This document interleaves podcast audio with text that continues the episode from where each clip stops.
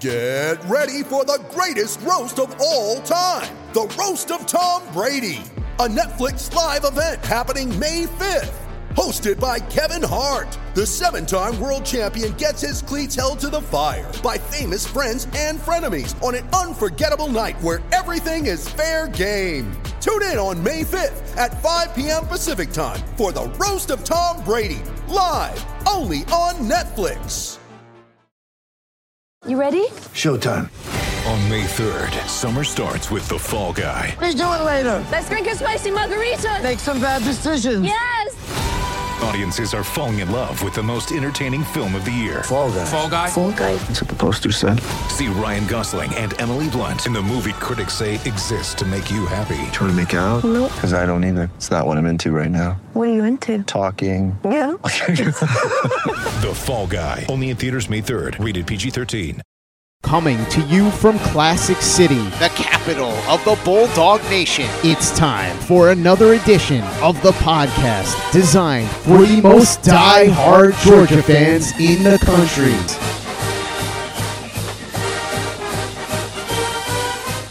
What's up, guys? Welcome back to another edition of the Glory U G A podcast. I'm your host, Tyler, and today on the podcast, I am answering all of your most pressing Georgia sports questions. I know some of you out there might be wondering, hey man, where's the basketball-centric episode that I teased at the end of Monday's episode?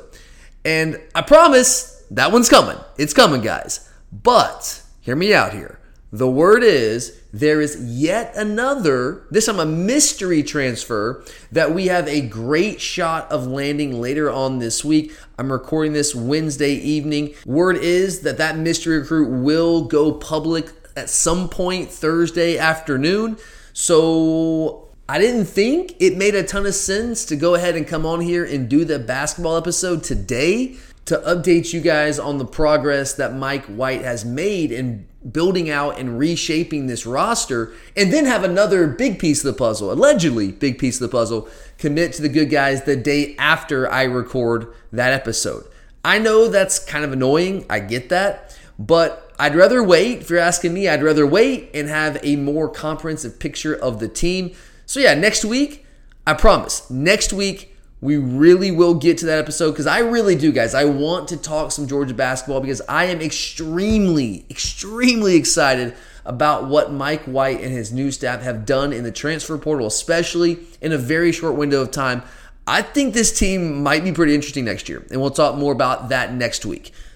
But for today, we're going to be dipping into the listener mailbag. You know, I didn't really realize this until like two days ago, but with spring practice taking center stage in April, we've only been able to do, I think, one mailbag episode in the last month. And that episode was focused exclusively on spring practice. So it's about time to, to open things back up, jump back in here, and widen the conversation a little bit beyond just spring practice, which I know, admittedly, we did focus on heavily over the past month. So let's go ahead and get started. And I love our question of the day today. Those of you who have been listening for a long time, which I know is a lot of you out there, you know you've heard me say many times that I think recruiting is the lifeblood of a college football program. I will always believe that. I believe that our recruiting success under Kirby Smart has been the primary driver of our elevation to the national championship and now what I believe is elite status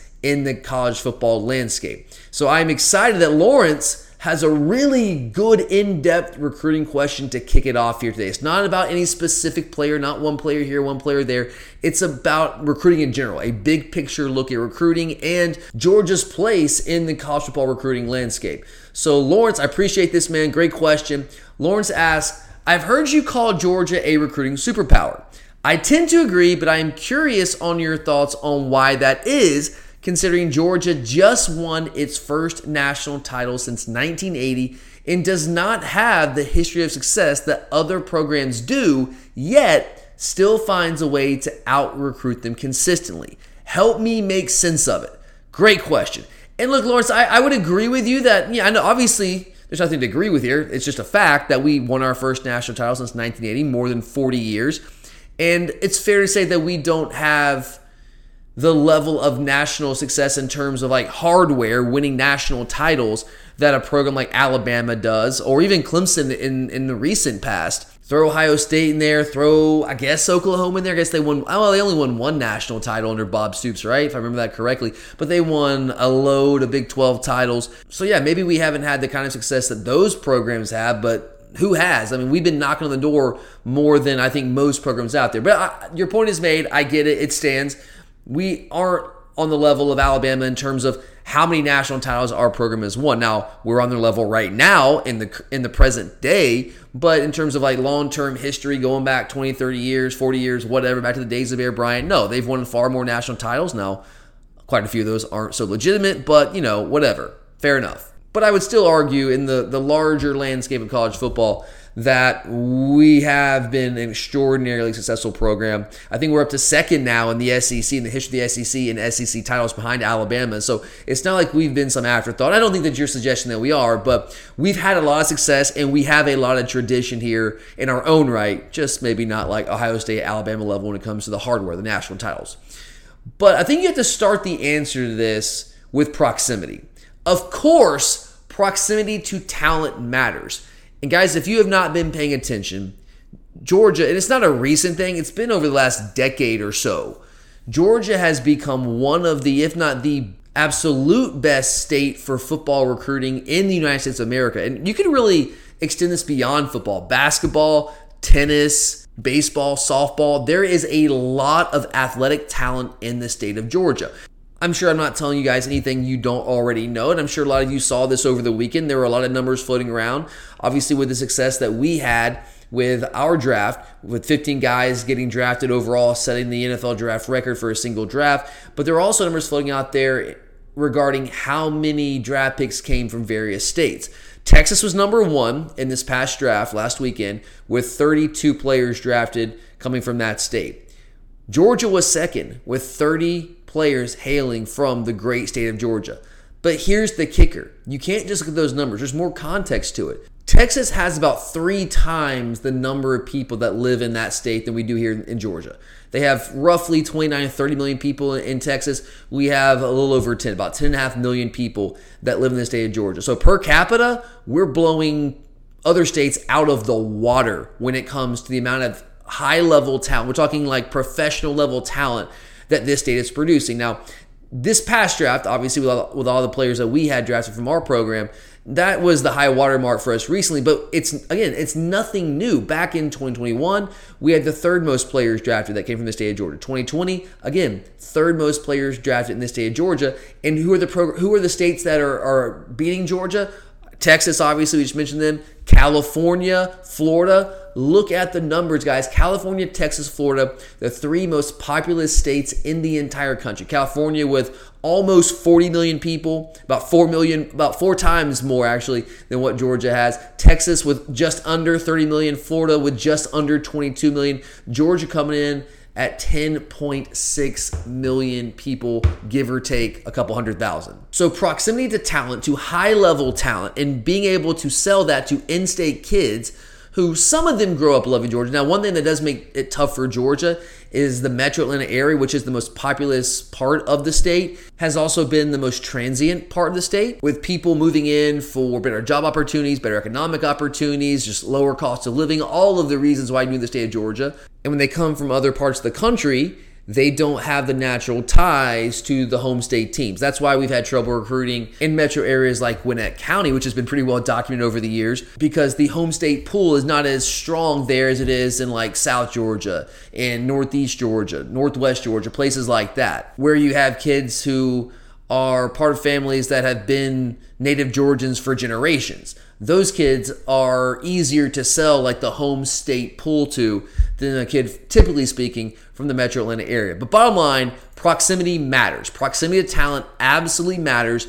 In Georgia, the number is spelled out, guys. Georgia is, at the very least, one of the top three or four states in terms of, of producing high-level talent. And again, I think you can make the argument, a very strong argument, in fact, that per capita, Georgia is the best state for high school athletic talent. So that's a great starting point. That's why programs like Ole Miss and Mississippi State, they have trouble sustaining periods of success because they just don't have the natural talent base. A program like Arkansas, they can have windows of success, pockets of success, but they have a hard time sustaining it long term because they don't have those kind of players. They don't have access to those players within their home state. Sure, they're in the Southeast, so that gives them a leg up over programs from like the Northeast and from the West Coast and recruiting some of these kids from states in the Southeast because they're at least like relatively close in proximity, but it's not the same as being the home state school. So I would be remiss if I didn't mention that, and I think that's the obvious place to start.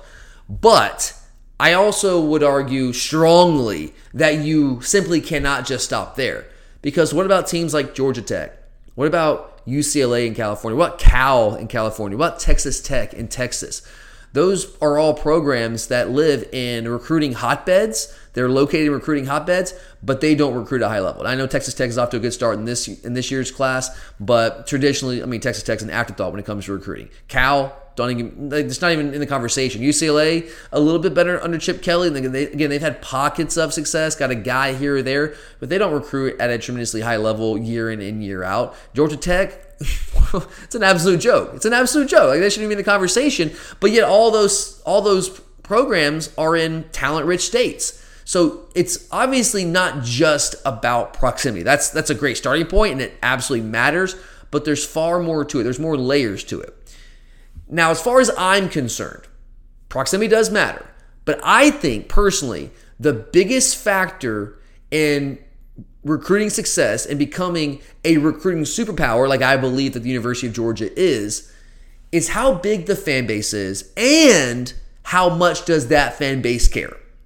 I think that is massive. To me, that is the biggest indicator of whether or not your program has the potential, whether it is or has the potential to become a big-time college football program. That's why I don't believe Georgia Tech will ever ever become a big-time college football program ever again. I don't believe. I just don't believe. They don't have the fan base. They don't have a, a big enough fan base, and their fan base just doesn't care. Now, I know there are some old hardcore techies here and there, but by and large, you don't you don't see that kind of passion. It just doesn't exist. Now, I think like a Nick Saban caliber coach that was a young, dynamic guy, would more people get into it? Yeah, sure, but it still would not be hardcore to the level of the University of Georgia. It just simply would not. So Tech, in my opinion, will just never get to that point because they don't have what I think you have to have, a big fan base and a big fan base that cares. Because a fan base that cares, guys, it attracts recruits for a number of reasons. Big game environment, the campus environment. Hey, they get to be the big man on campus. And young people eat that stuff up, guys. I'm just telling you, they do. I work with these people for a living. It's what they eat up. They love it. We're all driven to a degree by our ego. We all have egos to some degree, on some level. But these guys have been told how great they are forever. They want to feel that on campus. They want that experience. So all that's a part of it. But more than that, the size and the passion of the fan base is strongly correlated. There's a very strong positive correlation between the degree to which a fan base cares and the quantity and quality of the resources a program has to work with when it comes to recruiting players. Because, guys, recruiting players is not cheap. You got to spend money to make that happen, right? You have to be dedicated to it. You have to have the resources to go out and recruit them and then also attract those players. Let's just say the S E C, for example, the entire conference, not a specific program, the entire conference. This is a Georgia podcast, so you guys live in S E C country. I think we would all agree here that the S E C is the best conference year in, year out. It is the conference that dominates college football. We all know that. But why is that? Is it just because the programs are better? I mean, to, a, to an extent, yeah, but why are the programs better?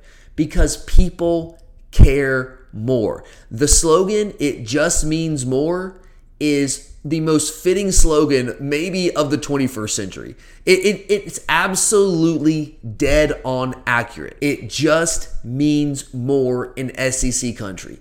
And that matters because it attracts T V networks who give those conferences massive paychecks because the S E C does have the most passionate fans. That's literally, there's no argument to that. The Big, the Big Ten has their passionate fans too. Don't get me wrong, they do. But it's not an S E C level passion. It's just not. It's just simply not. So the S E C has the most passionate fans, which equates to eyeballs that will watch those teams because they are passionate about their teams, which then equates to ratings, which then equates to advertising dollars for the networks, and the networks turn around and pay a handsome fee for the right to broadcast these games to those conferences. And then the teams within the conference, they get the payout from the conference, and they use that payout to fund massive facility upgrades, which enhance their ability to recruit even better players. And then on top of that, programs like ours, the the truly privileged programs in the best conference of college football, the S E C,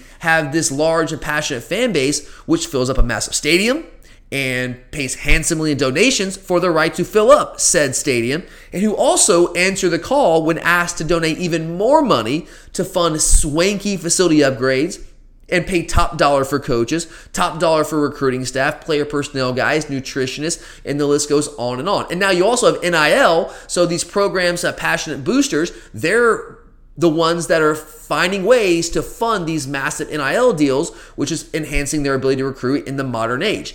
It is a self-sustaining cycle. That's what it is, guys. Recruiting is a self-sustaining cycle that is rooted in the size and passion of the fan bases here in the Southeastern Conference, which obviously Georgia is part of. And then within the conference, within like just the national college football scene, Georgia has one of the largest and most passionate followings in college football. Do we have the most passionate, the largest fan base in college football? I don't know if you can quantify that. I don't know how you quantify that. I mean, the homer in me wants to say, yeah, absolutely. Do you not see how we travel all over the country to support our team? I mean, I travel to every single road game and have done that for over a decade. Why do I do that? Because I care. Guys, I spend a sizable chunk of my paycheck every year to do that. Some would call that crazy. And you know what? It probably is. You know, it probably is. But you know what? I don't care. I love college football. I love the University of Georgia. And there are other people like me. I'm not alone. Like, that's the beautiful thing. In the world of Georgia football fandom, of University of Georgia athletics fandom, I'm not alone. I'm not the weird one. It's almost weird if you don't love Georgia that much, if you're not that committed and that dedicated and that passionate about your program. And that's just what makes the S E C and the University of Georgia different. And that's what drives, ultimately, at the root of all this, is what drives our ability to recruit the way that we do and attract the top players around the country. So yeah, I think that's at the root, truly, I think that's at the root of why we are a recruiting superpower. Proximity certainly matters. I'm not sitting here saying it doesn't. Of course it does, because there are some really passionate Ole Miss fans and Mississippi State fans and Arkansas fans, but they just don't have the access to talent the way that we do. And their fan bases are obviously are not as big as ours, so that, that factors in as well. But I think that's at the root of it. And then, of course, there are other kind of what I would call ancillary factors that certainly matter, but they're not the biggest reason.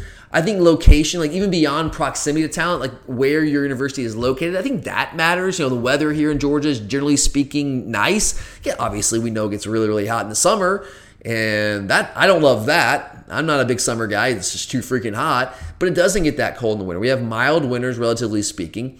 We also happen to be located in the greatest college town in the United States of America.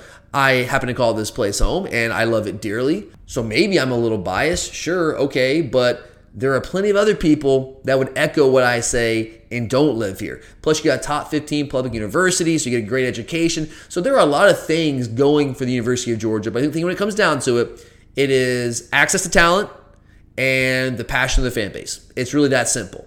So when a program has those things going for it, and then you marry it with the most hard-driving, dynamic recruiter, the most relentless recruiter in the game in Kirby Smart, who has both the drive and ability to activate and maximize all of those inherent advantages, game over. Game over, guys. That is how you become a recruiting superpower. When you need mealtime inspiration, it's worth shopping Kroger, where you'll find over thirty thousand mouthwatering choices that excite your inner foodie. And no matter what tasty choice you make, you'll enjoy our everyday low prices, plus extra ways to save, like digital coupons worth over six hundred dollars each week. You can also save up to one dollar off per gallon at the pump with fuel points. More savings and more inspiring flavors make shopping Kroger worth it every time. Kroger, fresh for everyone. Fuel restrictions apply. Mother's Day is around the corner. Find the perfect gift for the mom in your life with a stunning piece of jewelry from Blue Nile. From timeless pearls to dazzling gemstones, Blue Nile has something she'll adore. Need it fast? Most items can ship overnight. Plus, enjoy guaranteed free shipping and returns. Don't miss our special Mother's Day deals. Save big on the season's most beautiful trends. For a limited time, get up to fifty percent off by going to Blue Nile dot com. That's Blue Nile dot com.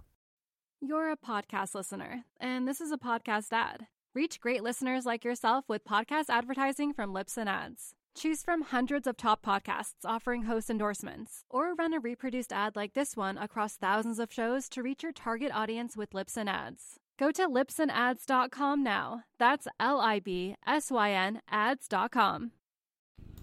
All right, so I went a little long on that first question. Not apologizing for it, because I think that was an important question. I had a good time discussing that, talking about it, because I think it's it's a big deal. But I know we have a lot more to get to, so let's go ahead and move on here. Question number two, like this is like a one A question of the day. Like it's it's right there below the the recruiting question. Like in fact, if I didn't get that question, this probably would have been the question of the day. So great question. This one comes from Terry. Terry, in light of the N F L draft, wants me to compare Will Anderson and Jalen Carter. Very interesting. So Terry says, Will Anderson versus Jalen Carter. Who will be more valuable to his team next season, and who will get drafted higher in the twenty twenty-three N F L draft? So a little bit of a two-part question here. I'll take part one first. Who's going to be more valuable to his team next season? Man, this is tough, Terry. This is a good question, because these might be the two best football players in the country next year. I mean, I mean that. Like both sides of the ball might be the two best players in the country. Certainly two of the best defensive players in the country, no question asked. And they've proven themselves. Now, Will Anderson had an insane year, just a, a hellish sophomore year. This guy, honestly, I mean, I know we all love Travon Walker, and I'm so pumped that he went number one. Will Anderson might have gone number one overall if he was in this past year's draft, if he would have been eligible. But he was not eligible, and Travon, Travon went first, so boom, let's go. But uh, Anderson's dynamic, guys. I'm not going to sit here and crap on Will Anderson, because this dude is the real deal. I think he probably should have won the Heisman last year. I know his teammate won. I know Bryce Young won it, because it's essentially a quarterback awards. How many yards do you throw for, and how good is your team if you're a quarterback? So what it comes down to. But I think Will Anderson was the best player on that team. I think he was better than Bryce Young. I think he was more of an impact player than even Bryce Young was. But Jalen Carter is no slouch in his own right. Now, Jalen Carter did not get to star on our defense the way that Will Anderson was featured and starred on the Alabama defense last year. But that was because we had a ton of big-time players in front of them. You guys just saw the N F L draft. I mean, think about this, guys. This is how good Jalen Carter was. You had two first-round draft picks, actually three first-round draft picks on the defensive line with Walker, Jordan Davis, and Devontae Wyatt, and Jalen Carter still found a way to eat into their snaps and to play a lot for us last year. That's how good that guy is. So Jalen Carter, no, he didn't have the season that Will Anderson had last year, and obviously they played different positions. Will Anderson plays a premier pass rushing position. That's what he's asked to do, which you're going to put up numbers, which people like to see, because let's just be real. A lot of people don't actually understand football. They look at numbers and say, oh, that guy's really good. And it's like, yeah, but I mean, there's context. People ignore context, so they don't understand the context. But regardless, again, Will Anderson, fantastic. I'm not here to say he wasn't. But in terms of who's going to be the most valuable player to his team in twenty twenty-two, I think I'm going to go Jalen Carter here. And I know that people are going to say I'm a homer. I know that argument gets thrown at me all the time. That's fine. Whatever. If you believe that, I'm not going to change your mind. I'm not going to be able to change your mind. It's okay. But let me back up that statement. Again, I am not trying to suggest that Will Anderson is overrated or anything like that. No, I think the guy is fantastic. He is amazing. I wish he was on our team. He got out of the state of Georgia. I'm frustrated we allowed that to happen, because, man, imagine our defense with Will Anderson. Just ridiculous. But I think it's a matter more so than talent. I think talent, you can argue that they're very comparable. Again, they play. They both play on the defensive line, but they play different positions. They're asked to do different things. Their role is just different. But if you're talking about value, like M V P, who's going to be the most valuable player, Will Anderson is not the only dynamic pass rusher on that Alabama defense. If Will Anderson goes down, Alabama is going to be okay. Like, knock on wood for the guy. I don't want him to go down.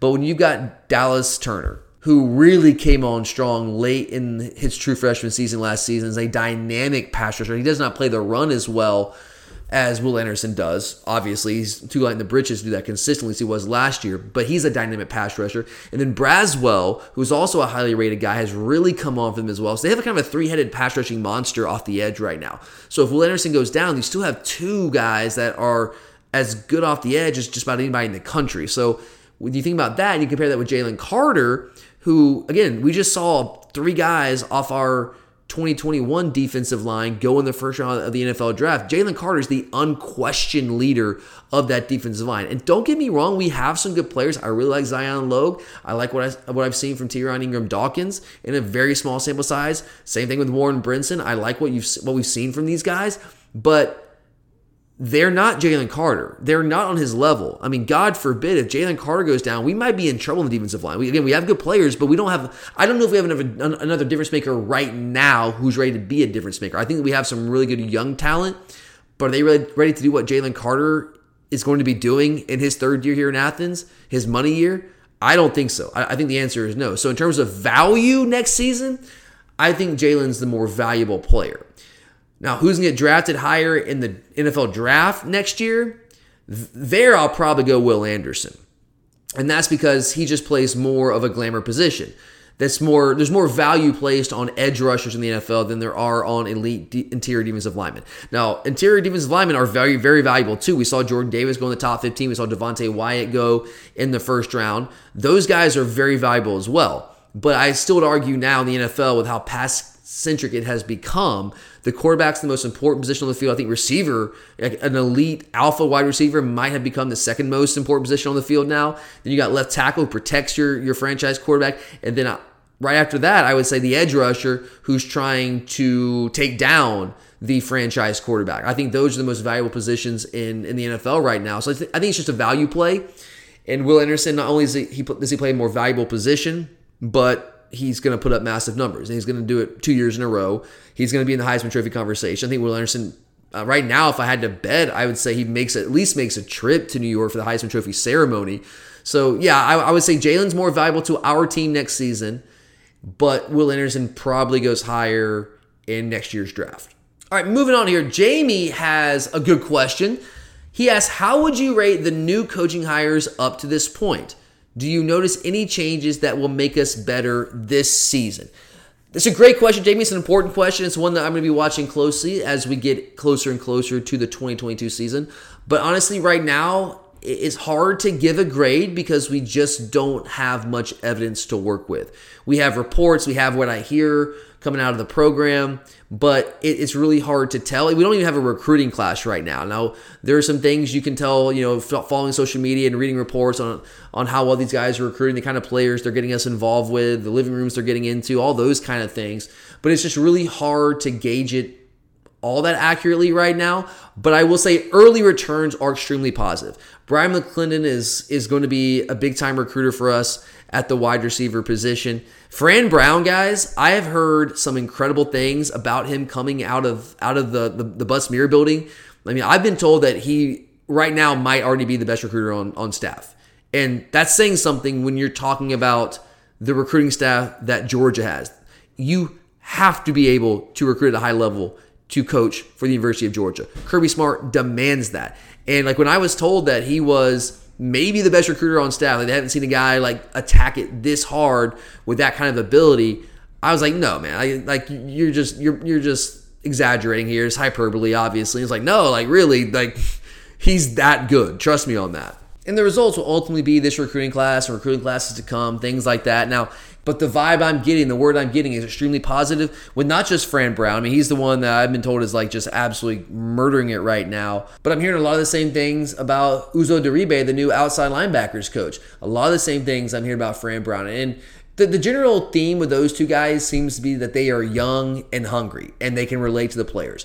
And you can't you can't overrate that, guys. You simply cannot overvalue that. It's so important. I mean, N I L is really important now too. We know that. But the ability to relate to these players and just not be the weird old guy like Dan Mullen was, right? That awkward guy that just can't relate to players, to be able to speak their language, to be able to connect with them on a deeper level, you you can't oversell how important that is. And both these guys, again, early returns, what I've heard so far, both those guys seem to be elite in that regard. And I am very excited to see what they're going to be able to do in this recruiting class and next year's recruiting class. And then once we get into the, the early parts of the season, I can give you more of an accurate take on what they're doing from an actual on-field coaching standpoint. But right now, that's just really hard for me to do. I don't want to speculate without having more actual evidence to work off of that I've actually seen with my own two eyes. But great question, Jamie. I always appreciate it, man. All right, next question is from Justin. Appreciate it, Justin. And Justin asks, going back to spring practice, says, obviously it's just a scrimmage, but are you at all worried about how much it seemed like the second string defense was getting gashed in the first half? It worries me about depth a little bit. So obviously this question from Justin I've been holding on to for a week or two, but I want to get to it here today because it's the first mailbag we've done since uh, since I think he sent this question in. So I'll definitely touch on it here, Justin. Appreciate the question. I'm not all that worried. I mean, I'm, I I can't sit here and say that I'm, I'm not worried at all because we did lose a ton of elite players to N F L draft, so there's there's a level of concern. But I'm not going to allow myself to freak out about what I saw at G-Day because you just got to factor in there were a number of injuries. I mean, inside linebacker was a mash unit. No C J Washington, no Ryan Davis, no Smile Mondin, no Kamari Lassiter at cornerback, no Marlon Dean on the edge. So there were just some injuries that forced us to kind of shuffle some things around, had some guys that were going to be on the second year that were working with the with the one defense that probably won't be with the one defense. Once the season rolls around, there were some guys that were further down the depth chart that weren't active and ready to play. So I do think that factors into it a lot. So because of that, I'm not altogether worried about it. I would agree with you that we need to develop some of those guys and need to develop them quickly. But I actually thought I saw some good things from some of those guys on the second defense. I thought Warren Brinson flashed some athleticism, some explosiveness on the defensive line. I thought Nas Stackhouse showed that he could be a contributor up there as well. I really liked what I saw from Dalen Everett, the true freshman early enrollee. I know he's really young, his head's still spinning, but I thought he flashed some really, really good things back there. I thought Nylon Green at corner also showcased that he has a chance to be in the conversation to get some playing time this year as well. So you're right, we did get gashed early in the in the first half of that of that G-Day scrimmage. But let's also give some credit to the offense. I know when you talk about spring scrimmages, it's cliche, but it's still true. It's not doesn't mean it's any less true. When things don't go so well on one side of the ball, it means something's going right on the other side of the ball. And we have a, a, a quarterback right now in Carson Beck who's been around for a little while. And this guy, I think he could start for a number of teams in the S E C. I don't think he's going to start for us, but I think he could start for a number of teams in the S E C. We have some really good skill talent that we're able to make some plays. So I think you have to factor that into the, to the conversation as well. You're a podcast listener, and this is a podcast ad. Reach great listeners like yourself with podcast advertising from Libsyn Ads. Choose from hundreds of top podcasts offering host endorsements, or run a reproduced ad like this one across thousands of shows to reach your target audience with Libsyn Ads. Go to libsyn ads dot com now. That's L I B S Y N ads dot com. You're a podcast listener, and this is a podcast ad. Reach great listeners like yourself with podcast advertising from Libsyn Ads. Choose from hundreds of top podcasts offering host endorsements, or run a reproduced ad like this one across thousands of shows to reach your target audience with Libsyn Ads. Go to libsyn ads dot com now. That's L I B S Y N ads dot com. Okay, back to it here. We've got a couple more questions to get to today before I get out of here. And next up, we have a question from Wyatt. And Wyatt is looking at the transfer portal, which of course this time of year is all the rage. Now the transfer portal has officially closed for new entrants for the twenty twenty-two season. It closed on May first, but Wyatt asked, with the twenty twenty-two transfer portal closing on May first, as I just said, time is running out on Georgia adding players to fill holes on the roster. Are there any names you know of that Georgia is after in the portal? And why this is a question that we've gotten a couple of times over the past couple of months, because everyone wants to know, like, who are those big-time additions? What holes are we going to be able to fill? Because every team has holes, no matter how talented you are. Even Alabama has holes right now. Like, who's going to play left tackle for Alabama? I don't know. That's a big question mark for them. And we are no different. We have holes on this team that we could really, really use an impact transfer coming in that can that can compete and contribute right away. We could use some experienced help in the secondary, whether it's a safety, whether it's a cornerback. I think we could use an experienced pass rusher off the edge, a guy that can come in and be an impact player off the edge. We can certainly benefit from that, and maybe even a wide receiver too. Now, Curtis and I have talked about how we feel really good with the group of wide receivers that we have. Like, I know that they have to take it to the next level. I understand that. Guys like Ladd McConkey, obviously A D Mitchell, but I feel really good about the group that we have. I think we have a lot of talented players there if they can stay healthy, which has been tough for guys like Arian Smith and Don Blaylock. Kyrus Jackson was out most of last year with an injury, at least wasn't fully healthy most of last year with an injury. So if those guys can stay healthy and take the next logical step forward in their progression, I think we're good at receiver. But I also would be very excited if we added a guy that I know can be an impact player. And of course, the first name you think of is Jordan Addison, the guy from Pitt, the Bolitnikoff Award winner for the nation's best wide receiver last year, over fifteen hundred yards catching passes from Kenny Pickett last year. This guy is the truth, man. He is the real deal. I watched a fair amount of Pitt last year because they were really good and they were a contender in the A C C, and obviously ultimately ended up winning the A C C, and I can tell you Jordan Addison can play for anybody. There's zero doubt in my mind. It wasn't a fluke just putting up big numbers in a so-so conference. I mean, sure, there was some of that, but this guy can play. He's the real deal. And man, I would love to eat my words on this, the words I'm about to say. I really would, but I just don't really see us as, as a true player there. I'm sure Kirby Smart's going to reach out, and he's going to make that call and see if there's any way we can gain some traction. But it's clear what's running that transfer and what's running that recruitment. It's N I L. We know that the rumors were that U S C was tampering with him and offering, offering him an N I L deal, and went back and forth. Pitt was trying to match, and U S C would match. And the, the rumor is it's up to three million dollars deal now. Like, that's the asking price. And if we really wanted to dig deep, I'm sure that we could find that money. But it's like we said a couple weeks ago on the show, I'm with Curtis on this. I don't think that we are that desperate in terms of needing help at wide receiver to offer this guy a three million dollars deal.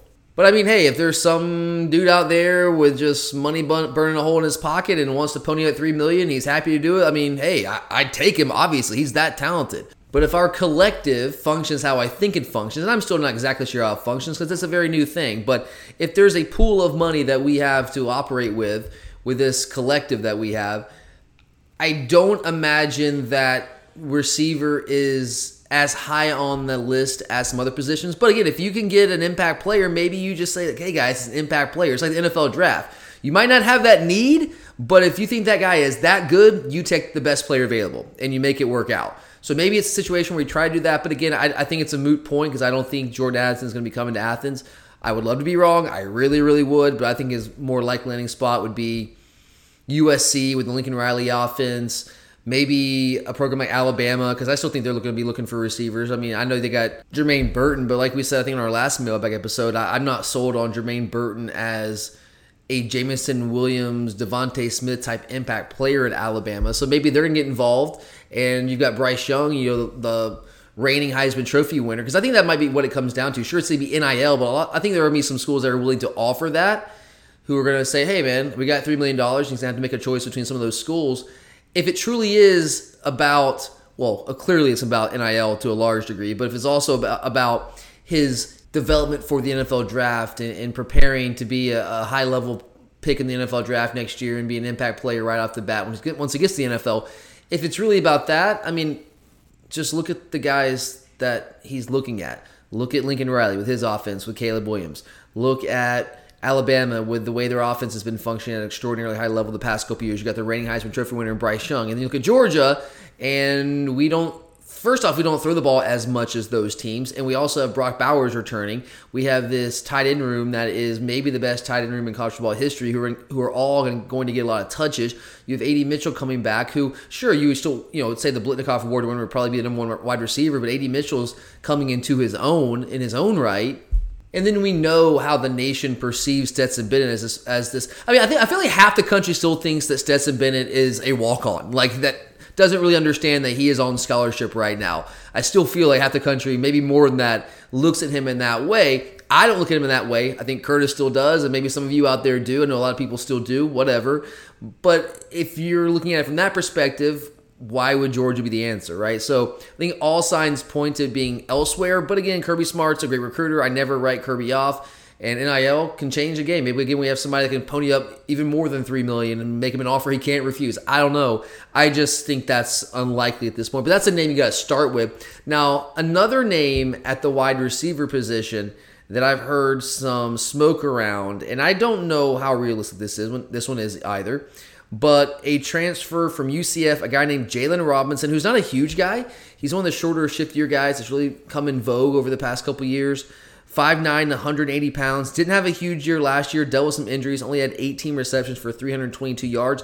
But in twenty twenty, now this was under Josh Heupel's offense, a different kind of offense. In twenty twenty, he had fifty-five catches for just a shade under one thousand yards, nine hundred seventy-nine yards, six touchdowns, averaged seventeen point eight yards per attempt. If we are look or per catch. If we're looking for a wide receiver, that's a guy I think you have to look long and hard at. Now again, same thing with, with Jordan Addison.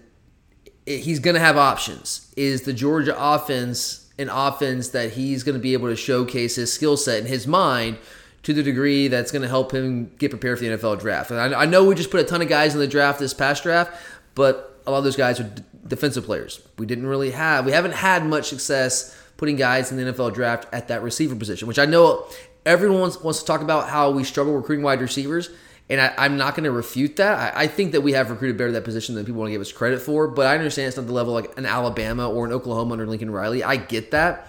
But a big part of that, I, I'll continue to say, and I, I kind of said this at times to, to defend Cortez Hankton. I think Cortez could have done a better job recruiting. I think that's fair. But the fact is our offense is not has not been super receiver friendly. Guys, we are still in a situation at U G A where we have had one receiver in the history of our program go over a thousand yards. And that's in the modern context of this offensive explosion that we've had. We still only had one receiver go over a thousand yards. It's tough to sell elite receivers on the idea that our offense is what's going to allow them to put up numbers and build hype so they can make a lot of money by getting drafted early in the N F L draft. When they can look at receivers that come out of Alabama and Oklahoma and Ohio State, and they're routinely getting drafted in the first round, I understand why there would be some hesitation on the part of an elite receiver, or even like a borderline elite receiver, or even a very good receiver who has options. I can see why there might be some hesitation in choosing to transfer to Georgia out of the transfer portal. I can see that. So there's that, but I do think that we're in it for Jalen Robinson. I know that we are actively recruiting him, and it would not shock me if we were able to land him. I don't know if we're the favorite. I don't know anything right now. I haven't heard anything sh- like hard on, on that end, but he's certainly a guy that we're looking at, just a name to kind of put in your back pocket. Outside of that, man, I really, I really don't know. I don't know who the big-time guys are, the name-brand guys that you all would know that can come in and make an immediate impact right off the bat. Another name I've heard at outside linebacker as an edge rusher is a guy that I'm sure m- almost none of you have heard of because he played in the F C S last year. His name's Isaiah Land. He's from Florida A and M. He was the F C S Defensive Player of the Year last year. Guy had nineteen sacks, so he is a pass rush extraordinaire. That's what he does. By definition, he rushes the passer, but he's the lighter guy. When you when you do your reading on him and look him up and try to figure out what he's all about, you find out he's six four, two hundred fifteen pounds.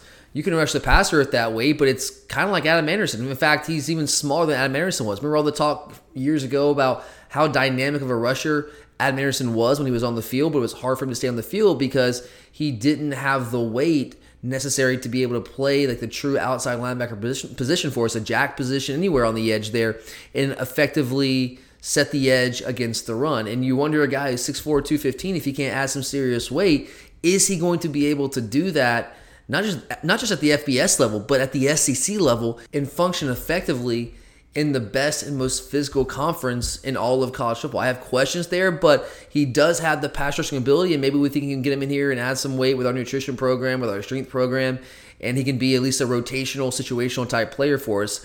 And he's another guy, when you're talking about the the, F, the reigning F C S Defensive Player of the Year, there are other programs that are after him as well. It's not just Georgia. It's not the diamond in the rough that only we know about.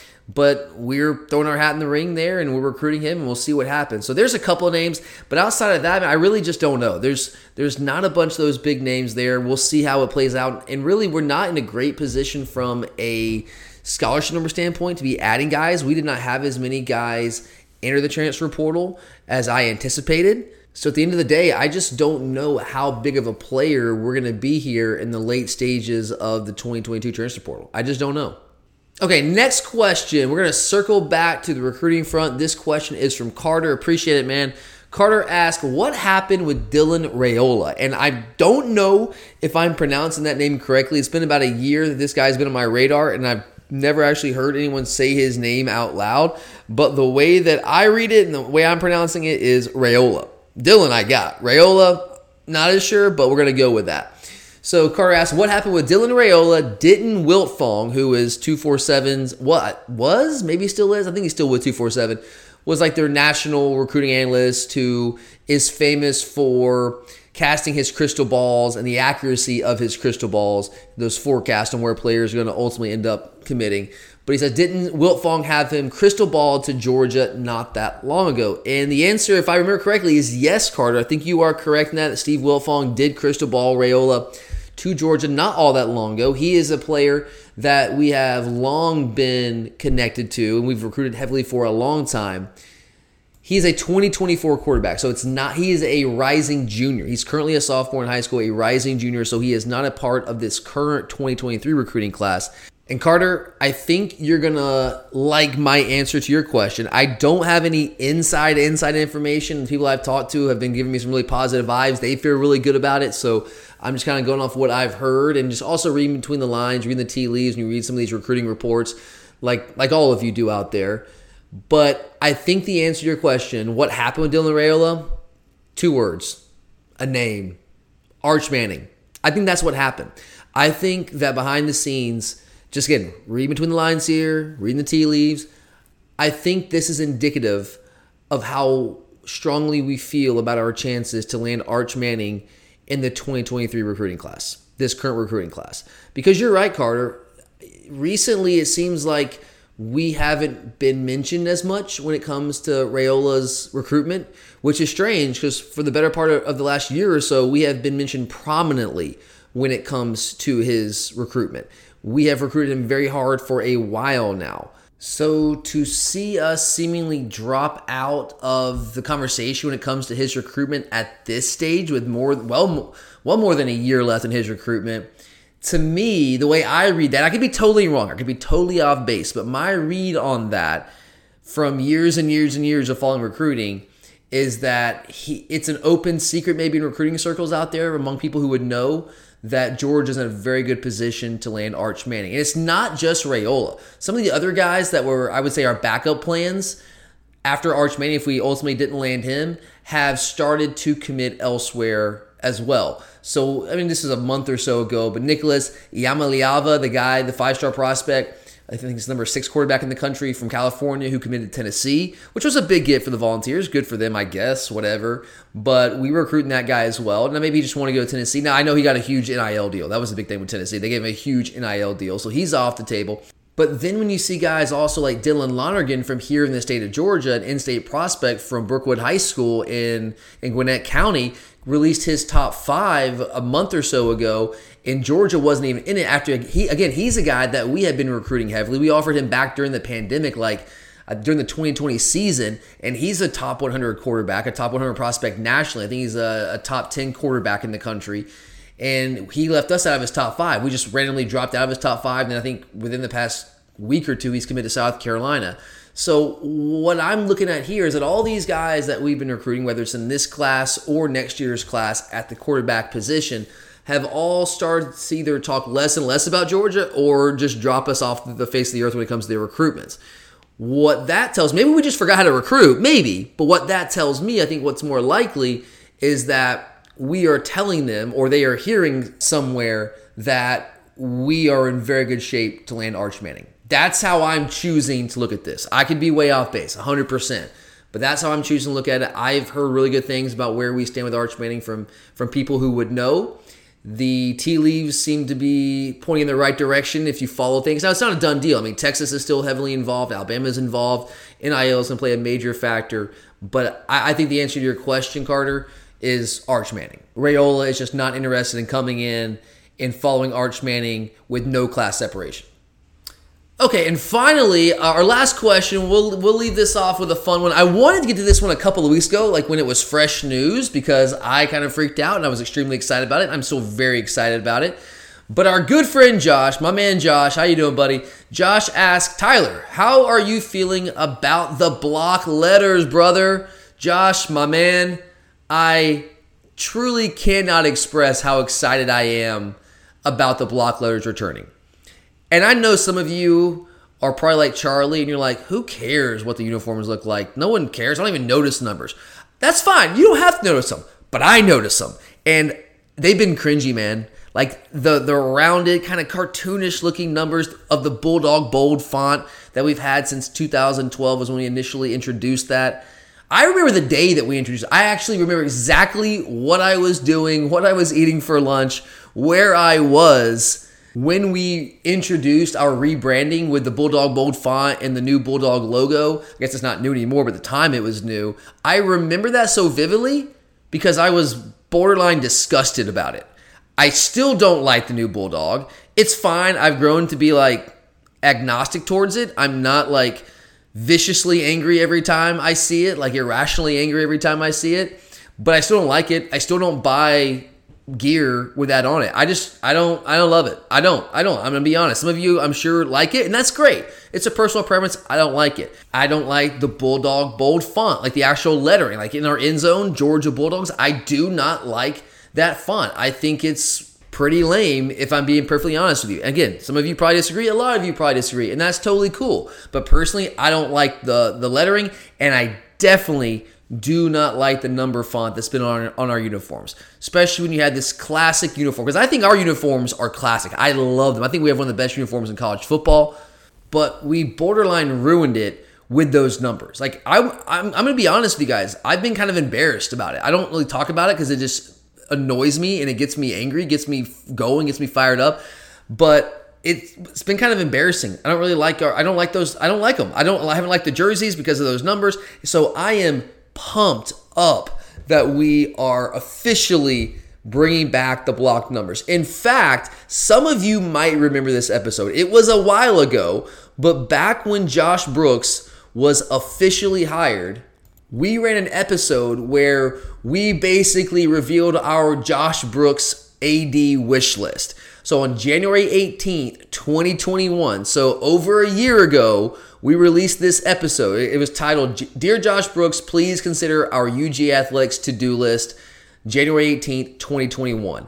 And in that episode, one of the things that was high up on my personal wish list was bringing back the block numbers. In fact, getting rid of Bulldog Bold entirely. I do not think, from my understanding, we're not getting rid of Bulldog Bold entirely, especially the font, but at least we are bringing back the block numbers for football, and I think that is a cause for great celebration within the Georgia Bulldog fan base because it's just a great look, man. Now we're gonna, once again going to have one of the best uniforms in all of college football.